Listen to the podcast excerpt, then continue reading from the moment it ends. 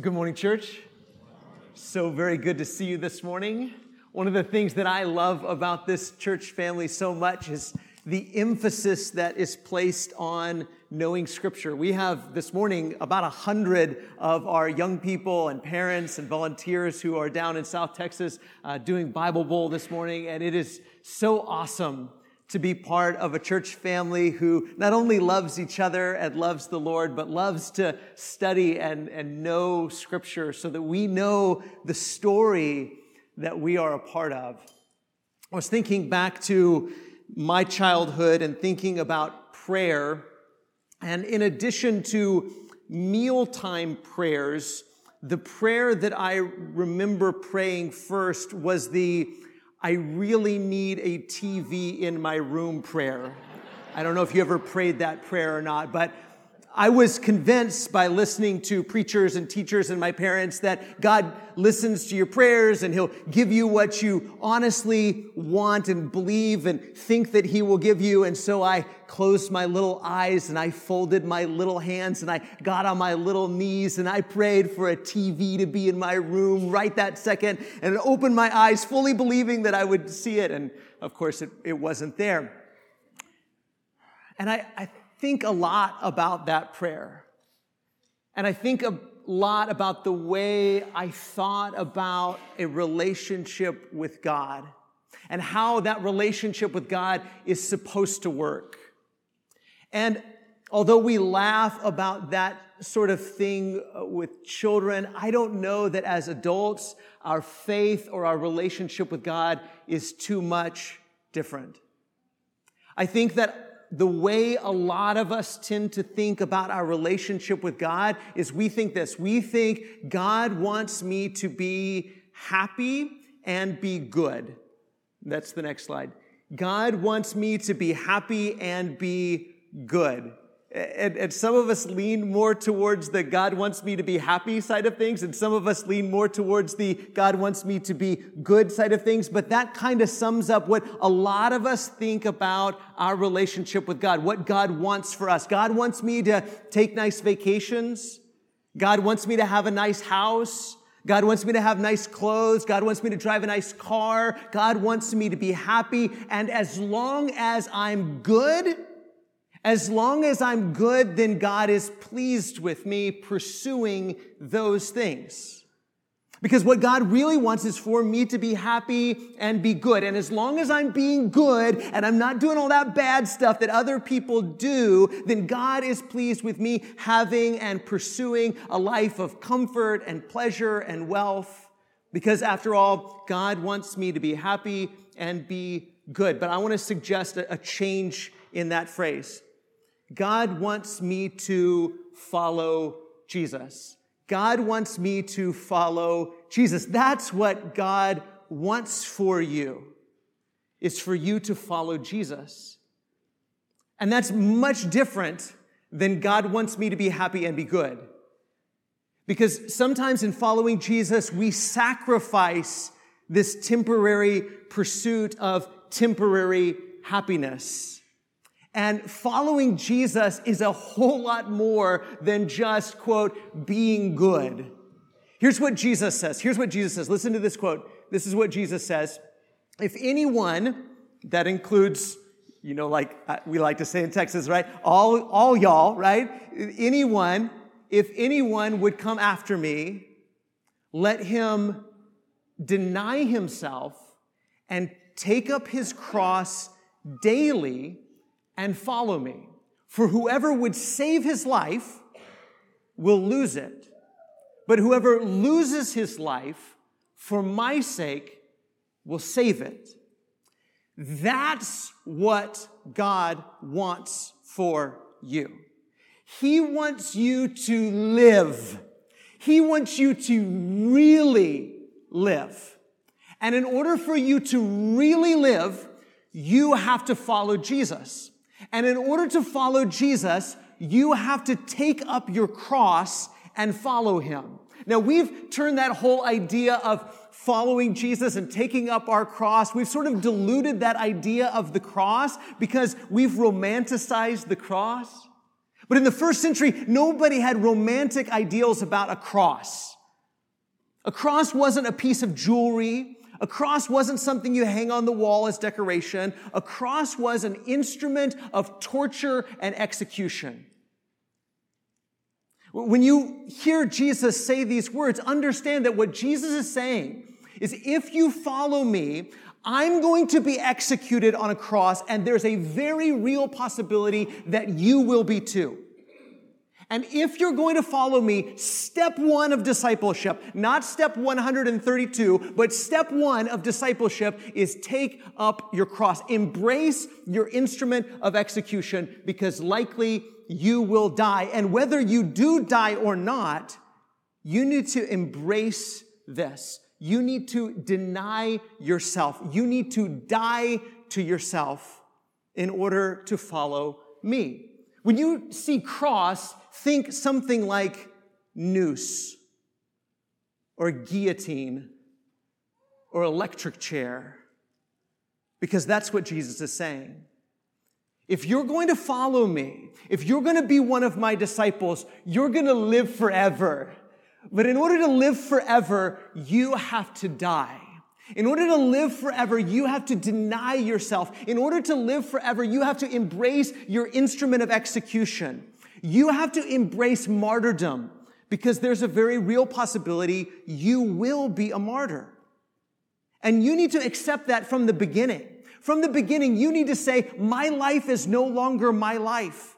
You need to say what Paul said. I've been crucified with Christ and I don't live any longer. The life I live in the flesh, this life belongs to him who loved me and gave himself for me. I'm dead. And everything I am and everything I have belongs to him.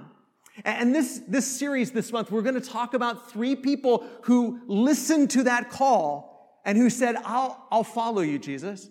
I'll be recruited to, to live life your way, to die to myself and realign my whole life with your mission not to try to get you to give me the stuff I want or to give me a healthy and wealthy and comfortable life, but I'm going to realign my life with you and with your mission. Today we're going to talk about a man named Stephen. And we met Stephen last week in Acts chapter 6 as he was one of the men who were recruited to help take care of the Greek speaking widows. Do you remember? Stephen was one of the men who helped to distribute food to the widows. But in addition to that, Stephen was filled with the Holy Spirit. He did many signs and wonders. So he was going about doing what Christians do. He was doing good. He was helping people. He was blessing people. The Spirit was working through him in a powerful way, probably to heal people and he was talking about Jesus. Isn't that what we've said as we've gone through the book of Acts? That's what the church does. That's our wheelhouse. That's what we do. We talk about Jesus and we do good. We talk about Jesus and we do good. And that's what Stephen was doing. He was talking about Jesus, proclaiming the message of Jesus, and doing good. And people hated it. People were angry with him. They accused him of blasphemy. They twisted and distorted his words. And there's an important lesson for us, isn't there? That if we are going to follow Jesus, following Jesus almost always means some people, some people, not all people, but some people will misunderstand you, mischaracterize you, and mistreat you. It's what Jesus said from the very beginning. This whole prosperity gospel idea, this whole health and wealth gospel idea that if you follow Jesus, everything's going to work out and you can have all the stuff you want and you can have the life that all of your peers have and that following Jesus is the way to get all of this earthly stuff. Like that idea, I don't know where we get it because it's certainly not from Jesus. Jesus says, if you follow me, you will be misunderstood you will be mischaracterized. You will be mistreated. This is what it's, this is what it is to take up your cross and follow me. And Stephen took up his cross and followed Jesus. And people misunderstood him and mischaracterized him and mistreated him. In fact, they arrested him and brought him in front of the Sanhedrin. Again, third time we've had Christians brought before the Sanhedrin. And so Stephen is brought in and he begins to give a defense. And really, it's interesting because instead of him being on trial, he sort of turns the table on the Sanhedrin and he puts them on trial. And we read things like this. Look at Acts chapter 7 and verse 9. This is part of his sermon. I won't read the whole thing, or part of his speech before the Sanhedrin. Acts chapter 7 and verse 9, he says, And the patriarchs, jealous of Joseph, sold him into Egypt. But God was with him and rescued him out of all his afflictions and gave him favor and wisdom before Pharaoh, king of Egypt, who made him ruler over Egypt and all his household. He reminds them about their, the story they're a part of. He reminds them about their forefathers. And that's what he will refer to the patriarchs, the, the 12 sons of Jacob. He'll refer to them as our fathers, our fathers, because he's reminded them we're just like them. We're just like these guys. And God chose Joseph, that he was going to use Joseph, that he was going to raise Joseph up, that Joseph was going to be a ruler. And you know what our fathers did? They sold him into slavery because they were jealous of him. And his point all throughout this sermon is that this is what our fathers have always done. When God chooses his chosen person to raise up and to rule and to deliver his people and to save his people and to love his people, you know what his people do? Reject that chosen one, rebel against him. He'll say the same thing about Moses. Look at chapter 7 and verse 35. This Moses, whom they rejected, saying, Who made you a ruler and a judge? This man God sent as both ruler and redeemer by the hand of the angel who appeared to him in the bush. And then he'll say in verse 39, Our fathers refused to obey him, but thrust him aside, and in their hearts they turned to Egypt.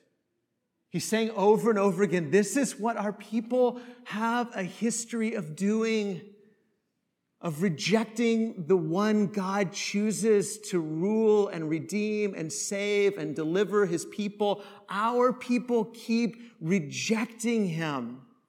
So Stephen is recruited by Jesus to stand in front of the Sanhedrin, the 70 most powerful, well respected, honored religious leaders of that time. And Stephen has to stand in front of them and say, You're doing what our people have always done.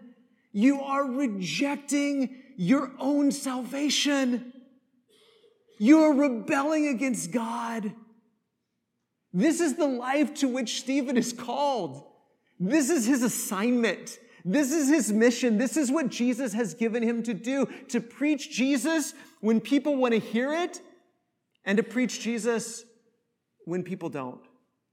To preach Jesus when people say amen and to preach Jesus when people say, don't want to hear that and you're in trouble for speaking it. And the, the toughest part of what he says in verse 51, Acts 7 and verse 51, he says this. Now, before I read it, I want us to be careful how we read things because your tone, my tone is not inspired. Isn't that true? These words are inspired. Stephen is inspired by the Holy Spirit, but my tone as I read it, or your tone as you read it in your head, is not inspired. And I, want us to be careful how we read words like this because Stephen does not hate these people. These people hate Stephen, but he doesn't hate them back. These people are angry with Stephen, but Stephen isn't an angry person. And he's not even angry with them. I believe Stephen, in the spirit, is brokenhearted. He's grieved. And so you could read these words angry and mad and hateful and bitter, or you could read these words with the picturing a, a tear rolling down Stephen's cheek and his lip trembling and his hands trembling as he says, You stiff necked people, uncircumcised in heart and ears, you always resist the Holy Spirit. As your fathers did, so do you. Which of the prophets did your fathers not persecute? And they killed those who announced beforehand the coming of the righteous one, whom you have now betrayed and murdered. You who received the law as delivered by angels and did not keep it. This is a hard mission, isn't it? But Stephen is not unique in this. All of us, anyone who would follow Jesus, we are all called to take up our cross and follow him, to do good, and to talk about Jesus no matter what the consequences are. Not in hateful anger, but in love, even when people hate us for doing it. Now, of course, look at verse 54. It says, Now when they heard these things, they were, of course, enraged, and they ground their teeth at him. But he, full of the Holy Spirit, gazed into heaven and saw the glory of God and Jesus standing at the right hand of God. And he said, Behold, I see the heavens open and the Son of Man standing at the right hand of God. Jesus appears to him to give him confidence to say, I got you. I've got you. You're mine. I am the Son of Man. I am ruling and reigning. I am at the Father's right hand. I've got you. And that same confidence that Stephen could have in a place like that, in a time like that, in a circumstance like that, you get to have because the same Jesus who was there for Stephen is there for you. The same Jesus who said, if you take up your cross and follow me, if you deny yourself, if you give up your life, then I will give you life. Jesus gave that promise to Stephen, and Jesus gives that promise to you. Now, it's interesting to me that the same vision that gave Stephen an incredible amount of confidence further enraged the Sanhedrin. And in fact, they, they didn't kill him when he said, Y'all are a bunch of murderers. You've been persecuting, and our people have been persecuting God's people for so long, and you've, you've betrayed and murdered the Messiah. They didn't kill him when he said that. But when he said, I see heaven open and I see the Son of Man standing at the right hand of God, when Stephen says Jesus is the Son of Man, Jesus is the exalted Messiah, Jesus is ruler of heaven and earth, that's when they couldn't take it anymore. And that's when they rushed upon him. Look at verse 57. But they cried out with a loud voice and stopped their ears and rushed together at him. Then they cast him out of the city and stoned him. And the witnesses laid their garments at the feet of a young man named Saul. So much for the prosperity gospel. So much for the idea that God just wants Stephen to be happy and be good. Stephen, all I want for you just be happy and be good. Go on great vacations, have a great house, have a nice car. What God wanted for Stephen is for him to follow Jesus. And sometimes this is what it looks like to follow Jesus. The Sanhedrin rushed on him grabbed him, dragged him out, and stoned him to death. Stephen took up his cross and he followed Jesus. But you see, Stephen had already signed the check. We, we don't sign checks much anymore, but, but Stephen had already signed the check. A check for everything. Everything all my life, all my wealth, all my honor, all my reputation, everything, it's all yours, Jesus. And this is the day that that check was cashed. You see, that's what we do when we're baptized, isn't it? We die to ourselves. Paul calls it a burial. Your baptism is a burial. And you are signing over everything to Jesus and say, I'm dead now. When I'm raised up out of that water, I belong to Jesus. My reputation belongs to Jesus. My life belongs to Jesus. My death belongs to Jesus. My hands belong to Him. My mouth belongs to Him. Everything I am and everything I have belongs to Jesus. And if I die, I die. I'm going to take up my cross and I'm going to follow Him. And that, that check may not literally get cashed, but it very well might. Stephen had already signed it over and said, if I die, I die. That's the cost of following Jesus. But the reward is everything. The reward is life. To people like Stephen, Jesus says, the meek shall inherit the earth. Blessed are the meek. Blessed are those who are persecuted for righteousness' sake. You have everything. And then verse 59 And as they were stoning Stephen, he called out, Lord Jesus, receive my spirit. And falling to his knees, he cried out with a loud voice, Lord, listen, Lord, do not hold this sin against them. And when he said this, he fell asleep. Does that sound like someone else you know? Someone else who was being executed, who prayed, Father, forgive them. They don't know what they're doing. They know not what they do.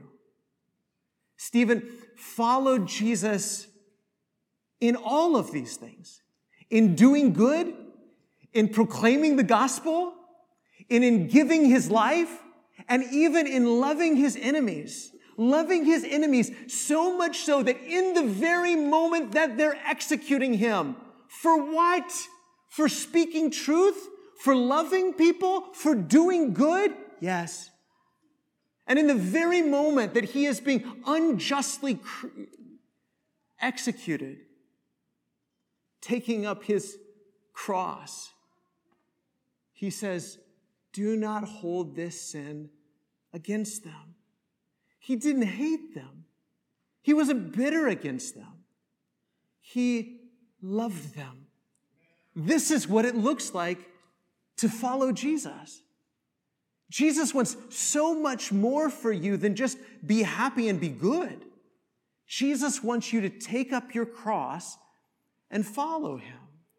Now, that's kind of a rough way to start the week, isn't it? You think, okay, so this is what I'm supposed to do die, be stoned, be crucified, be executed, be martyred.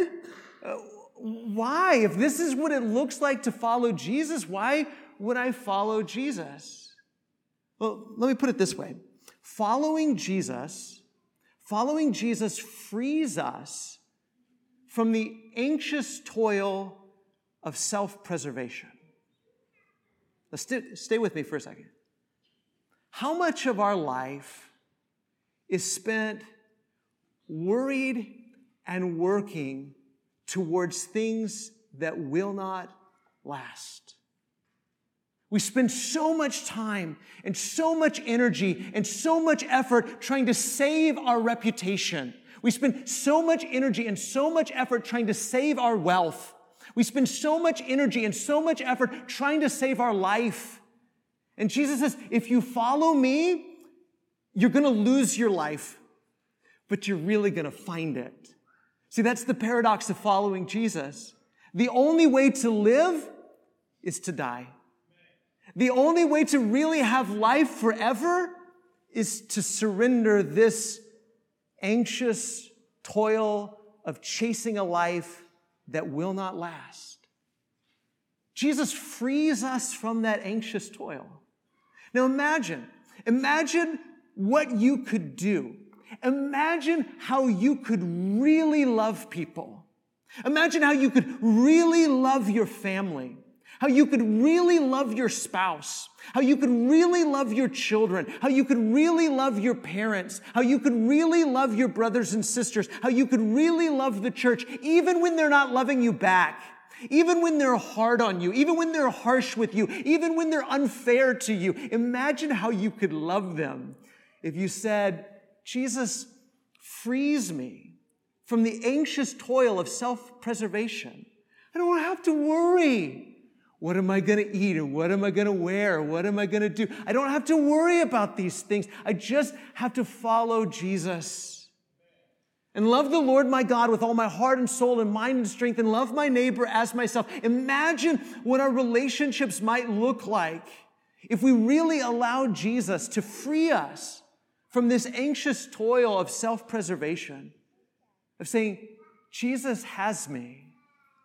Jesus is the Son of Man who's standing at the right hand of God, and He's got me. I'm His. He's giving me life. And I don't have to worry. I don't have to worry. I don't have to be anxious about my life, about my honor, about my reputation, about my wealth, about my whatever. I don't have to anxiously toil away at these things and try to save these things and preserve these things and make these things that aren't going to last. I can seek first the kingdom of God and his righteousness. And Jesus has me. Imagine the peace that passes understanding if we really would take up our cross and follow Jesus. Imagine what hundreds of people could do in Collin County. Imagine the good we could do if we didn't seek first our own wealth, if we didn't seek first our own honor, if we didn't seek first our own rights, if we didn't seek first our own life, if we were to surrender to God our, our own self preservation and take up our cross and follow Jesus and really believe that if we lose our life for His sake, that's when we truly find it. The promises that Stephen had, the life that Stephen had, the confidence that Stephen had can be ours. This is the promise that Jesus makes to all of us. He can free us from this anxious toil. He can free us from this fear of death. He can free us from this pursuing of things that will not last and can give us life eternal if we take up our cross and follow Him. That's what faith is all about. That's the journey that begins at baptism. And for those of us that have already made that step in being baptized, that's why it's so important to picture baptism as your death and your burial with Jesus and being raised up to say, it's not mine anymore. This life that I live in the flesh, I live by faith in the Son of God who loved me and gave himself for me. And for those of you that haven't made that step yet, let me encourage you to listen to the words of Jesus. Then you will find it. The life in Jesus is life and it is abundant. And if we can help you in your journey, wherever you are in that journey, whether you're ready to begin it or you need encouragement along the way, we are here for you. Our shepherds would love to meet with you after service in the prayer room, or you can come forward as together we stand and sing this song.